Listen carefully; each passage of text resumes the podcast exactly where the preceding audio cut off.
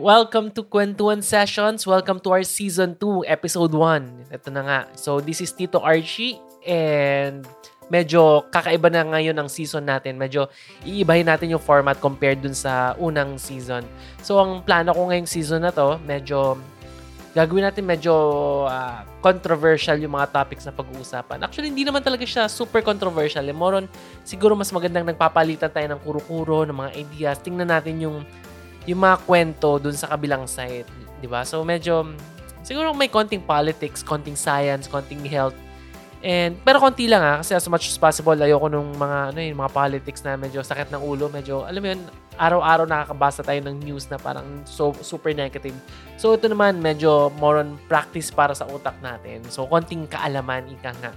Siyempre, maghahanap pa rin tayo ng interview ng mga expert dun sa mga topics. Pero siyempre, itong mga pag-usapan natin, medyo i-research natin ng konti. And hopefully, sa mga listeners, uh, magbigay rin kayo ng opinion nyo dun sa ating uh, YouTube channel or dun sa Facebook page. So, medyo, yun nga, medyo iba lang ng konti itong topics natin ngayon. So, ngayon, tong episode 1, ang pag-uusapan natin tungkol dun sa POGO or yung, uh, ang tawag doon, Philippine Offshore Gaming Operators. Yan, POGO. So, actually, ano siya, para siyang online casino para sa mga foreigners. So, yung bulk talaga nito mga foreigners, di ko alam kung meron mga Filipino na uh, gaming operators, na online gaming operators. Pero, yung pag-usapan natin tungkol dun sa mga, yun na, mga foreign operators. Na pag-isip-sip ko na gawin tong topic na to, tong Pogo na to. Kasi, nakikita, kasi every time, ano eh, nandun ako sa, sa may Bay Area. Kasi yung, ano ko, yung baby ko, nag-aaral do- doon sa may Bay Area and tuwing nandun ako nakakita nakikita ko na sobrang daming Chinese na nakapaligid doon. As in pag nag-grocery ako doon sa mga you know, sa mga groceries, talagang yung bulk ng mga customers, mga Chinese talaga like siguro doon sa grocery na pinupunta ko, 90% ang Chinese. Uh, well, syempre wala pa doon yung mga employees, pero yung mga customer lang 90% pa ni Chinese eh. Tapos maraming nagsusulpot ng Chinese restaurants. Tapos meron pang Uh, yung talaga parang pag pumunta ka doon, parang wala ka sa Pilipinas. More on parang nasa Singapore, Taiwan, or di pa nakapunta ng Beijing, kaya hindi ko pa, or Shanghai, kaya hindi ko may compare. Pero nung pumunta ako ng Taiwan at Singapore, parang ganun yung feeling. So parang kakaiba. And kaakibat naman nun, syempre, medyo marami rin tayong nakikita or naririnig na mga negative news. So yung mga negative news usually, like uh, kung nanonood kayo ng TV, makikita nyo yung mga na-raid na mga illegal uh, POGO employees, uh, ano pa ba, mga prostitution, mga sindikato, yung meron pang isa na Chinese, kapwa Chinese nila tinali. I mean, uh, di ba tinali tawag dito, pinosasan, tapos uh, nilagay yata sa balkonahe, tapos eventually nagkaroon ng accident or tumalon, hindi ko alam. Pero yun, namatay yung isang Chinese and tinuturungan nila mga sindikato. Tapos may mga cellphone uh, videos din na talagang parang tinutorture nila yung mga kapwa nilang Chinese and pinapadala yung mga videos na yan sa China para gawing uh, parang pananakot dun sa mga family nila doon sa China. So medyo malala rin yung nangyayari dito sa mga Pogo na to eh. So medyo hindi rin maganda yung pagpunta ng mga Pogo. And syempre, mer- bilang Filipino, may mga konting bias din ako sa mga Chinese doon Like, syempre, alam nyo naman yung nangyari dun sa uh, South China Sea or West Philippine Sea. ba? Uh, yung agawan ng ng mga islands doon, ng dagat. ba? I mean yung nine dash line. Imagine yung halos yung buong dagat na yun kinukuha ng China. Talagang ang layo-layo na sa kanila pero kinukuha pa rin nila. And syempre, hindi papayag ang Pilipinas. Syempre doon nagkakaroon ng issue doon. So, panahon pa to ni Gloria Macapagal naging issue na eh, or before pa. Pero ngayon, medyo mas aggressive na yung China And tapos may mga issues pa dun sa Hong Kong, sa Taiwan. Lala ngayon, di pa tapos yung nangyayari sa Hong Kong. Talagang every weekend nagkakagulo dun because of yun nga, yung sobrang aggressiveness ng China na kunin yung Hong Kong, yung mga rights nila talagang tinatanggal. Yung mga kasunduan nila, halos wala na eh. So, yun, sobrang nagkakagulo. Kaya syempre, kahit na Filipino-Chinese ako, nagkakaroon ako ng bias against them. And tapos yung mga stereotype pa na uh, na sobrang gulo nila, dumudura kahit saan, walang uh, tawag dito, yung etiquette, yung mga ganong issues. So, sobrang, kasi naka-experience kami dati na, alam mo yun, yung nakapila ka, tinutulak ka, sobrang ingay, sobrang, yung mga negative talaga. Kaya, di may iwasan may konting bias. Pero, sabi nila, nakatulong daw ng malaki yung pogo sa ating economy. So, yun ang pag-uusapan natin dito sa podcast na to. So, sa una, medyo negative ang tingin ko sa Pogo. Actually, yun nga dahil sa mga biases. Pero, nung nagkaroon kami ng reunion nung friend ko nung high school, na coincident, coincidentally, sorry, nabubulol, na ano siya, para siyang middleman ng mga Filipino and Chinese na may-ari ng mga Pogo operator. So, para siyang go-between ng, ng mga Chinese nga and Filipino. So, siya yung naghahanap ng mga bahay, kung may problem yung mga Chinese, sa kanya lumalapit. So, ganun yung ginagawa niya. And nung nakausap ko siya about Pogo, binrot up ko yung mga, mga issues. So, kinausap ko siya about that. And nang sabi naman niya sa akin, siguro nagkakaroon lang ng konting misunderstanding. Actually, marami naman daw mababait sa kanila. Marami naman daw okay. And yun nga, nakakatulong daw talaga sa Philippine economy kasi imagine kung ilang uh, condo units yung nabili, syempre yung mga taxes na binabayaran, yung mga yung mga groceries na pamim- pinamimili nila, syempre, parang nabubuhay din yung economy natin because of them. Pero yun nga, sabi ng iba, hindi naman daw lahat uh, nagbabayad and nagkakaroon ng discrimination. So yun, yun ang pag-usapan natin. So ililista natin ngayon yung mga disadvantages and advantages ng Pogo. Definitely, napaka-obvious. Ang pinaka-advantage nito, yung tulong nito sa economy, yung monetary benefits. Like yun nga, yung pagtaas ng property, uh, properties, uh, space, employment, groceries, restaurants, lahat yan umangat because of Pogo. And uh, merong cons na ano daw to, casino or gambling. So medyo negative daw siya. Pero sabi ng mga Pogo operators, wala daw Filipino players na pwedeng pumasok doon. More on uh, mga foreigners lang daw talagang kinikater nila. Sa madaling salita, ang Pogo ay pera-pera lang. Yan. So malaking pera. Pero mamaya pag-uusapan natin kung gaano kalaki talaga yung perang na ipapasok niya dito sa Philippine economy.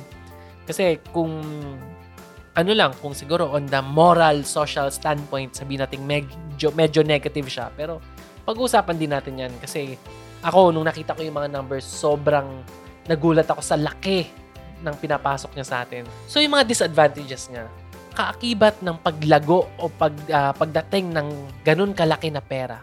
Mamaya, i-explain ko yung kung gaano kalaki. Siyempre, pag maraming pera, lahat ng tao dumadagsa kasi maraming opportunities. And syempre, pag maraming tao, dyan na pumapasok yung mga social cost. And dahil maraming ang pera, pumapasok na yun yung mga sindikato. So, yung napag-usapan natin kanina, hindi maiwasan na magkakaroon ng mga syndicate. Binibiktima yung kapwa nila Chinese. Kasi nga, malaki ang pera na to eh. So, naghahanap sila ng paraan paano kumuha ng pera sa kapwa nila Chinese. So, ito yung napag-usapan natin kanina na merong Chinese na uh, nasa casino, natalo, umutang sa kapwa Chinese or sa mga sindikato, natalo ulit siya, nagkautang. So ngayon, tino-torture siya, uh, pinosasan, and nagpapadala ng mga video sa China. So may mga ganong issues. Nahuli actually to and I think pinadeport na. Pero I'm sure marami pang hindi na uhuli. So, kung sa Pilipinas, gusto nyo ba na may mga ganito? Siyempre, obviously, medyo magdadalawang isip tayo. Medyo nakakatakot yan eh. Tapos pangalawa, uh, maliban sa mga sindikato, nagkaroon ng proliferation ng mga prostitutes or ng prostitution. So, nangyari, syempre, dahil maraming lalaki dyan, uh, malayo sila sa family nila or sa asawa nila, and nagkakaroon ngayon ng need sa mga prostitutes. And yun nga, uh, may nahuli na ng mga ilang Chinese, and actually, kasama yung mga Filipino prostitutes, may mga nahuli na na nagkikater dito sa mga Chinese. Mayroong app na doon ka magbubuk, makikita mo yung picture nung, nung babae, Di ko alam kung may lalaki. Pero may picture ng babae. And dun, dun mo na siya ibubook. And pupunta ka na dun sa location. Tapos yun na. Tapos na yung transaction. And strictly for Chinese to. Kasi ano yung app, parang Chinese app siya. So hindi rin maintindihan ng mga Filipinos. Pero medyo maganda-gandang app yan dahil nagiging easy for them to hire yung mga prostitutes. And syempre, medyo, kung isipin mo, medyo negative yon So pangatlo, merong discrimination against Filipinos and nagkakaroon ng inclusivity dun sa mga kapwa nila Chinese. May mga issues na to eh. Sobrang dami ng restaurants na walang permit. Na yung restaurants nila nagkikater lang sa kapwa nila Chinese. Talagang nakasulat dun sa pintuan nila na no Filipinos allowed, na Chinese lang ang pwedeng gumamit ng restaurant na yun. Imagine, nasa Pilipinas na tayo, pero ipagbabawal ng mga kung sino-sino or ng mga Chinese na pumasok tayo doon. Nagkakaroon sila ng ganung power na, hindi, hindi ka pwede dito. Imagine, bansa na natin ganun pa ang treatment sa atin. So, medyo masakit-sakit to. So, tsaka you have to remember ah, ang mataas ang tingin ng mga Chinese sa sarili nila. Kaya ang tingin nila sa mga Filipinos, medyo mababa.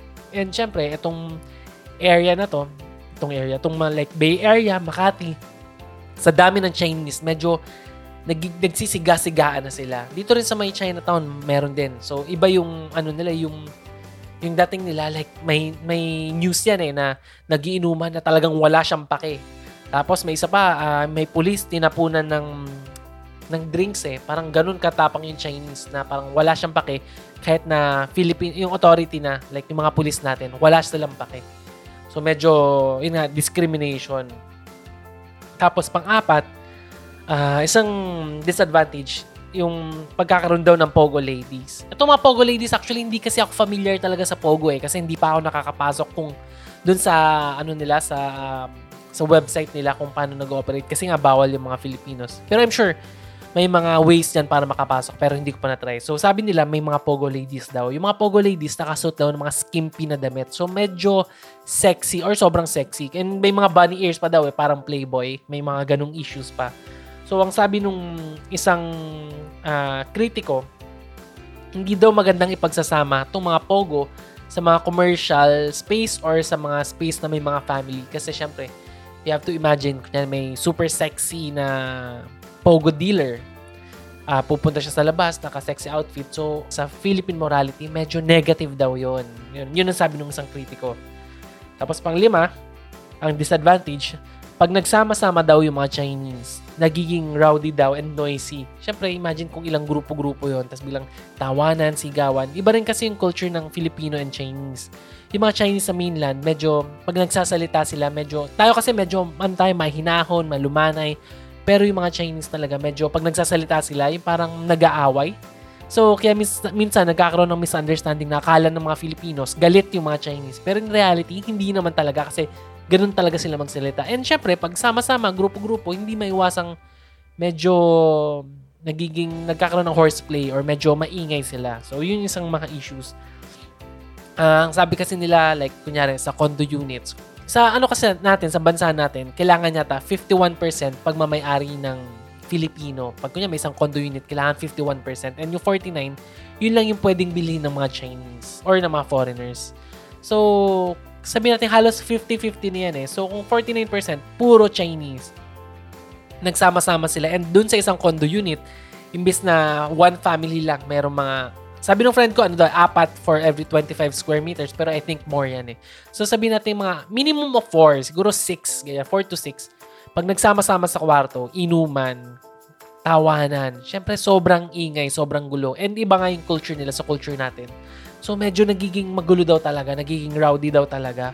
Medyo hindi okay pag nagsasama-sama sila. Sobrang gulo.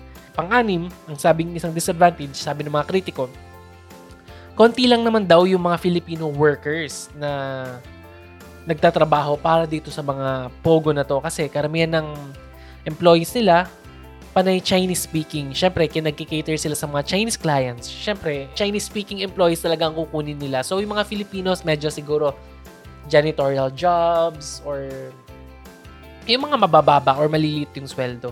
And may mga issues pa ng mga Chinese daw na like mga Chinese na carpenters, construction workers, yun daw ang ina-employ nila, hindi daw mga Filipino workers. So, nagkakaroon din ng ganong issues. Tapos, seven, uh, may problem daw sa real estate. Dahil sa pagpasok ng mga Chinese, nagbilihan sila ng mga condominium units. Yung mga operators nagbilihan para sa kanilang mga employees. And ang nangyayari tuloy, 80% yung tinaas ng mga rental cost ng isang condo units. Actually, hindi ko alam kung binibili nila eh. Pero sa pagkakalam ko, actually, rent yan. Parang uh, lease ng siguro 2 to 5 years, di ako sure. Pero from 18,000 daw na rental per month, naging 32. So, nagkaroon ng increase ng 80%. So, medyo masakit yun ha. From 18,000 to 32,000. Di ba? Medyo hindi nakakayanin ng mga ordinary Filipino employees yung ganong kalaking pag-increase sa real estate. And ang isa pa, ang naging problem, doon naman sa nagpapaupa sa mga uh, Filipino owners ng condo units, pag iniiwan daw ng mga Chinese yung condo nila, halos sira-sira na. As in talagang pintura, furnitures, talagang binababoy daw nila. So, Kaya nagtataas din sila ng presyo kasi nga ine-expect nila pag umalis tong mga Chinese na to, sira-sira na. So yun yung isa pang nagiging problem dito sa mga pagpasok ng mga Pogo. So yun lang inalista ko kung may naisip pa kayo, sabihin nyo lang sa akin kung ano pa yung mga negative aspect ng ng pagkakaroon ng Pogo. So, eto naman yung sagot sa akin nung kaibigan ko nung pinresent ko sa kanya itong mga problems ng pagkakaroon ng Pogo dun sa ano sa sa Pilipinas. Yan. Actually sa Bay Area, sa Makati, sa Cavite meron na rin 'yun. So, in, terms of sindikato at prostitution, ang sabi niya, before pa ng Pogo, marami ng casino dun sa Bay Area. And matagal nang may sindikato. Kahit daw wala yung mga Chinese dyan, may sindikato na talaga. Uh, nagkataon lang na maraming Chinese doon. So, pinas, pinasok tuloy tayo ng Chinese syndicate. And usually, yung mga biktima ng mga Chinese syndicate na to, mga ano rin, mga kapwa nila Chinese. So, nakaka-apekto ba sa mga Filipinos? Ang sagot niya, hindi naman talaga. And kung hindi naman daw gagawin ng Chinese, Filipinos rin daw ang gagawa. So, hindi daw talaga issue tong mga sindikato. And normal daw talaga yun. Eh. Siyempre, maraming perang nandun or sa mga pogo. Kaya parang obvious, I mean, obviously, talagang magkakaroon ng sindikato. Itong prostitution din, before pa daw dumating ang mga Chinese, dito sa may, hindi man sa Makapagal, dito along Rojas Boulevard, marami ng, ano dyan, uh, bar, girly bar, KTV bar. So, marami na ring prostitution. Before pa ng mga Chinese, may prostitution. It's just that, nagkaroon ng bagong business na nagkikater sa mga Chinese. So, kung nakaka-apekto sa mga Chinese, sa Filipinos, hindi rin daw. So, Itong number one and second problem, hindi naman daw talaga problem yan. Kasi kung wala Chinese, Filipino rin ang gagawa. So it's up to the government of the Philippines kung paano aayusin to, kung paano re-resolvehin. Pero kung problem daw sa Pilipinas, hindi siya problem. Pangatlo, itong racism or discrimination against Fili- uh, Filipinos. Uh, sabi niya, hindi mo rin daw kasi may iwasan na magkaroon ng mga business na nagkikater mainly sa mga Chinese. Kasi syempre, uh, usually nagtayo dyan, mga Chinese owners din. Actually, bawal yon Pero yung Chinese owners, syempre, inisip niya uh, yung mga, yung culture, yung klase ng pagkain, nagkikater sa Chinese din. And I think mahihirapan daw sila na mag-focus sa mga Chinese clients kung tumatanggap din sila ng mga Filipino clients. Kasi syempre, gusto Chinese speaking, yung ambience Chinese, sa sobrang daming Chinese, na empower tuloy sila. So, yun yung nagiging problem. So, nagkakaroon ng social issues with this. Yan yung talagang kakibat ng pagdami ng isang nationality eh, 'di ba? Like kahit naman tayo dito sa Pilipinas, pag nagsama-sama yung mga Bisaya, yung mga Ilocano, naggugrupo-grupo rin yan. And kung sino yung mas malaking grupo, nagkakaroon ng discrimination against another group. So, napaka-normal daw niyan. Tapos for about Pogo Ladies naman daw, yung mga Pogo Ladies, pag pumupunta ako dito sa may Bay Area, wala naman talaga akong nakikita ng mga naka-sexy outfit. And kung pupunta ka naman sa Rockwell area or ano, normal naman na yung mga sexy outfit eh. Siyempre, ang tanong lang dito, gaano ka sexy? Halos hubotubad na ba? Or, or talagang wala na bang maitatago? Yung mga ganon. Pero usually, hindi naman daw ganon ka-exage. Tsaka ilan-ilan lang naman daw. Usually doon lang sa ano nila, sa building nila or doon sa you know, sa place of business nila. Pero sa labas, hindi naman daw. Actually, wala naman talaga rin ako nakikitang mga gantong pogo lady. Siguro negative siya pag Filipino ka or bata na nakakapasok dun sa website nila and makikita mo yung ganun. Pero, sabi nga, wala naman daw Filipino players na nakakapasok doon. And syempre, kung below 18 ka, uh, bata ka, hindi ka rin talaga pwedeng pumasok sa mga online gambling or kahit nga sa normal casino lang eh. Kaya hindi rin daw problem to. Uh, fifth, yung pagiging rowdy and noisy ng mga Chinese. Ito naman, actually na-experience ko to eh. Sobrang, alam mo yun, pag nakikita mo sila, sobrang gulo, sobrang ingay talaga. Pero, feeling ko, and sabi rin niya, ng normal din to eh. Kasi you have to consider na yung mga OFWs na Filipinos sa, let's say, Singapore or Hong Kong, ganun din. Actually, reklamo yan ng mga Singaporean sa atin eh.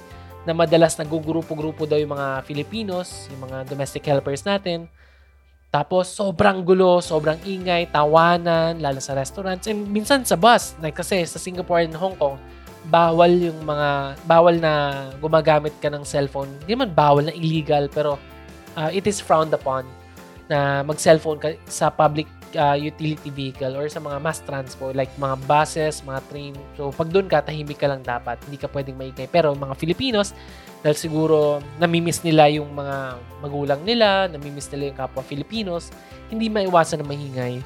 O, so masisisi ko ba yung mga Chinese na maging ganun? Kung tayong mga Filipinos, ganun din tayo sa labas ng ating bansa. Nung high school tayo, diba, pag nagugrupo-grupo, yung mga barkada natin, pag magkakasama, nagiging maingay din tayo, di ba? Nagiging magulo din tayo. Kaya minsan nakakinis. Ngayon sa edad ko na to, pag nasa Starbucks ako, tapos nakita ko isang grupo ng mga bata, like mga high school students, tapos sobrang tawanan, sobrang ingay. Minsan parang nakakaasar din. So parang ganun din ang equivalent. Yun lang, syempre yung culture nila mas maingay, mas magulo. And minsan pag nagkakasayahan sa let's say restaurant, may alak, tapos meron silang mga uh, drinking game, yon Medyo masakit, masakit sa ulo. So, siguro magandang may turo sa kanila kung paano bawasan or paano ayusin. Pero, ganun din tayo sa ibang bansa. So, masisisiba natin sila. So, 'di ba? So, medyo hindi ko alam kung I mean, personally ayoko. Pero ganun din tayo eh. So, masisisiba natin. So, in terms of limited Filipino workers, totoo na syempre, uh, na konti yung mga Filipino workers na directly na nagwo-work para sa mga POGO operators. Pero kasi ang market naman talaga nila yung mga ano eh, yung mga foreigners, hindi naman Filipinos. Kaya hindi mo masisisi na Chinese workers ang kukunin nila at hindi Filipinos. Kasi hindi naman, I mean, ilan lang sa atin na marunong mag-Chinese eh, di ba? Sobrang konti. Unlike, syempre, pag Chinese ka, marunong ka mag-Chinese, so easier yon So, hindi ko sila masisisi. Uh, pero, nagkakaroon ng trabaho naman yung mga indirect na naapektuhan ng mga pogo na to. Like, for example, dun sa may Bay Area, sobrang daming coaster, L3, high A's. So, sobrang daming ganun. So, sino yung mga drivers? Siyempre, siyempre, yung mga Filipino workers din. So, Filipino drivers, yung yun, nagkakaroon ng trabaho. And siyempre, dun sa area, naging mas, uh, mas uh, tawag dito, dumami yung mga establishment, ang ina-hire syempre, mga Filipino workers din. Uh, like yung mga cashier, yung mga waiter, waitress, yan. So, gumaganda yung area because of because of this Pogo employee, syempre, kailangan din nilang lumabas, kumain, mag-grocery. So, nakatulong din siya sa economy nung area. Yung problem ng limited Filipino workers, true na directly konting Filipino workers, pero indirectly, nagkakaroon din ng trabaho ang mga Filipinos. Tapos seven, real estate. So, to medyo double-edged sword eh. Tumataas yung presyo ng real estate. O ibig sabihin, yung mga Filipino citizens na gustong tumira dun sa area, medyo mahihirapan. Pero, kumikita naman yung mga real estate developers. Talo yung normal Filipinos, panalo naman yung mga developers and hopefully yung pera na nakukuha nila uh, pambayad sa tax doon sa government and nakakatulong din sa kapwa Filipinos, hopefully. Wala eh, ganun talaga eh. So, minsan, may matatalo, may mananalo. Yun nga, nabanggit ko kanina, na nagkaroon ng 80% spike from 3 years ago. So, from 18,000, 3 years, 3 years lang to ah, from 18,000, naging 32,000. So, kung titingnan mo yung ating inflation rate, sobra-sobra yung itinaas niya. Ibig sabihin, sobra-sobra yung kinikita ng mga nagpaparent at nagbebenta. So yung mga nagrereklamo na sinisira ng, yun nga, ng mga Chinese yung mga condo units, sa laki ba naman ng upa? ba? Parang okay, okay na siguro 'yun. ba? So yun ang mga cons. So kung isipin natin, lahat ng problema na 'to may ano eh, parang hindi talaga siya major problem. So maliliit na problem. Pero syempre, depende depende sa values natin bilang Filipinos kung gusto ba natin or ayaw to. Pero syempre, mostly, karamihan dito, medyo negative talaga. I mean, kung Filipino ka, gusto mo bang magkaroon ng mas maraming sindikato, mas maraming prostitutes, yun nga eh. Syempre, ayaw mo niyan. Kahit na ako, ayaw, initially, ayaw ko niyan eh. Until nakita ko yung mga benefits na nakukuha natin from them. Yan. So, katulad ng nabanggit ko kanina, ang isa sa mga benefits, yung monetary benefit. Like yung isang cons, yung real estate, yung disadvantage, na naging advantage kasi nga uh, dahil sa pagtaas ng presyo, tumaas ngayon yung sales ng mga mga condo units. Kung may office space ka, sa laki ng kailangan nilang area, tapos na nire-rent nila, tapos malaki pa yung upa. So, talagang laki ng kinikita ng mga ano eh, ng mga nagpaparent. Tapos, yun nga, nagkaroon din ng employment like yung mga drivers, yung mga cashier, mga waiter, waitress, yan, janitors. So, nagkaroon din ng work. So, syempre, yung mga groceries, tsaka yung mga restaurants within the area, kumikita din sila because of this ano, uh, Pogo employees. So, in terms of economy, kumikita sa ganun. So, ito, med sa mga may hilig sa numbers. Ito yung mga numbers na natin. Pag-usapan natin yung numbers. Kasi kung sasabihin ko lang tumaas yung economy natin because of them, medyo malabo eh, hindi natin mag-grasp eh. And ngayon, i-explain ko yung numbers para makita natin kung gaano talaga kalaki yung naitutulong nito. Noong 2016, ang kinita ng Philippines sa mga Pogo operators is around 657 million pesos. Yan. So, we're talking about we're talking about hundreds of millions na. Malaki-laki na to, 657 nung 2016. So, imagine kung ilang classroom na yung kayang ipatayo niyan at mga hospital, di ba? And nung 2017, from 657 million, naging 3.9 billion pesos. Imagine kung gaano kalaki yung naipasok na pera. 3.9 billion. Magkakaroon lang ako ng gano'ng kalaking pera, di saya na, di ba? So, talo pa yung loto nito. And nung 2018, naging 7.3 billion ang pinasok ng mga Pogo operators dito sa Pilipinas. So from 657 naging 7 uh, 7.3 actually 7.4 na to. 7.4 eh. billion ang pinasok. And this year, ang estimate nila around 8 billion pesos ang papasok. More than 8 billion. Kasi imagine nung from 2017 to 2018 or doble, halos doble yung itinaas eh. So, in-expect nila ngayon, minimum of 8 billion pesos ang ipapasok. So hindi pa natin napag-uusapan nito yung mga ano ah, yung mga property, yung mga office space, yung mga uh, mga mga groceries nila, yung mga perang, yung mga pinapasok sa indirectly na pinapasok sa Pilipinas, sa economy ng Pilipinas. So ang pinag-uusapan lang natin yung mga siguro yung mga tax, yung mga income na nakukuha ng government. So from 2016 and hanggang ngayong taon, ang na-expect nila around 20 billion ang naipasok ng mga Pogo operators. Imagine, We're not talking about ano lang ah, isang milyon, tatlong milyon, sampung milyon, isang daan milyon. Ang pinag-usapan natin is 20 billion pesos. Para mas maging clear sa atin, uh, para magkaroon ng POGO license, kailangan magbayad ng milyon-milyon din ng mga POGO operators. So sa application and processing fee, nakalagay dito sa notes ko na kailangan nila magpasok ng 150 USD or US dollars So, 150,000 yon. Tapos, sa licensing fee, kailangan ng 200,000 US dollars. And sa security bond, ito yung mga deposit, 300 USD. So, all in all, ang bawat POGO license, uh, kailangan nila magbigay ng 33 million pesos sa government. License lang to ah, mga fees lang to, hindi pa to mga taxes.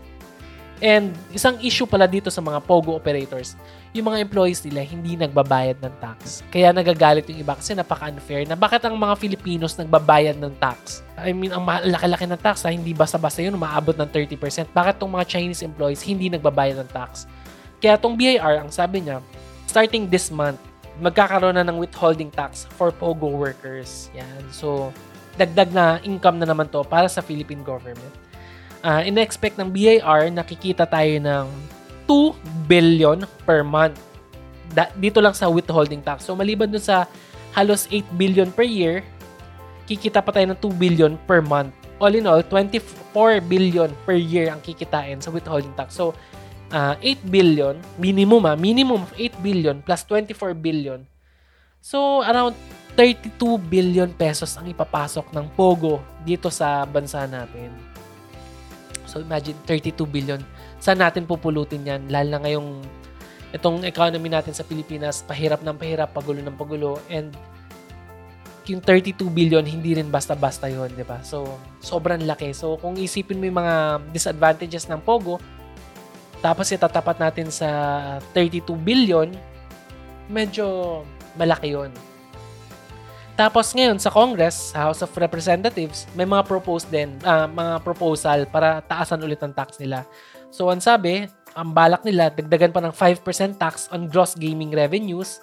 Tapos merong monthly na 10,000 USD per live Pogo remote table game dealer. So yun yung may dealer na yun na, na Pogo ladies na nag siguro mga blackjack to, mga poker, ganun. So 10,000 USD and 5,000 USD naman para sa random number generator game. So, yun naman yung para mga slot machine. So, maliban dun sa estimate na 32 billion nakikitain pag na-approve tong mga bagong proposal, malaki-laki rin. Malaki-laki rin yung idadagdag na naman. So, siguro, ano, aabot ba tayo ng 40 billion per year? And palaki pa to ng palaki ha, kasi mga Pogo operators, parami rin ng parami. Like, dati daw, alam, 25 lang daw. Tapos ngayon, 51 na. Eh, next year, maging, let's say, 75, 100. So, masasabi ko bang dodoble ba tong 32 or 40 billion pesos na to? ba? So, medyo, imagine kung 100 billion para lang sa Opogo. Medyo, di na masama, ba? Ang nakikita lang nilang problem dito sa mga Pogo, uh, yung China is against Pogos. Actually, itong mga Pogo na to, meron na to sa Cambodia eh. And pinressure ng China ang Cambodia na tigilan yung mga Pogo kasi usually to mga illegal online ano illegal online gambling and uh, sa China kasi bawal yung mga sugal eh. Kaya pinagbabawal nila kasi nagiging source of uh, source siya ng money laundering ng mga Chinese. So nagkakaroon ng paglipat ng pera from China to Philippines. So ayaw ng China 'yon. Kaya si President Duterte, tinatry niyang i-appease yung president ng China na sinasabi na pag may illegal, huhulihin nila, na pag may nahuli na ganun nga, ide-deport agad nila sa China and mas magiging strict. So, ganun. So, hindi handang bitawan ni President Duterte yung mga pogo na to kasi ang laki ng pera. So, yun yung negative. So, ang nakakatakot nito, baka siguro next year, two years, biglang stop operation ang lahat ng pogo. So, saan naman natin pupulutin tong 40 billion na to. Sa natin, kasi bigla silang mawawala eh. So lahat ng nagpaparent, mawawalan sila ng client. So magiging issue siya sa susunod. So hindi pa natin talaga alam yung future. Pero sa ngayon, ganito kalaki yung perang pinapasok ng mga Pogo. Balik tayo. Okay ba ang Pogo o hindi? Yan. Yan yung mga dapat natin sagutin. So, ngayon na-present ko yung advantage at disadvantage So, sindikato, prostitution, discrimination against minimum of 32 billion pesos per year para sa ating Philippine economy. For other people, mabilis lang yun eh, na kailangan natin eh. Siyempre, mukhang pera. Ganun.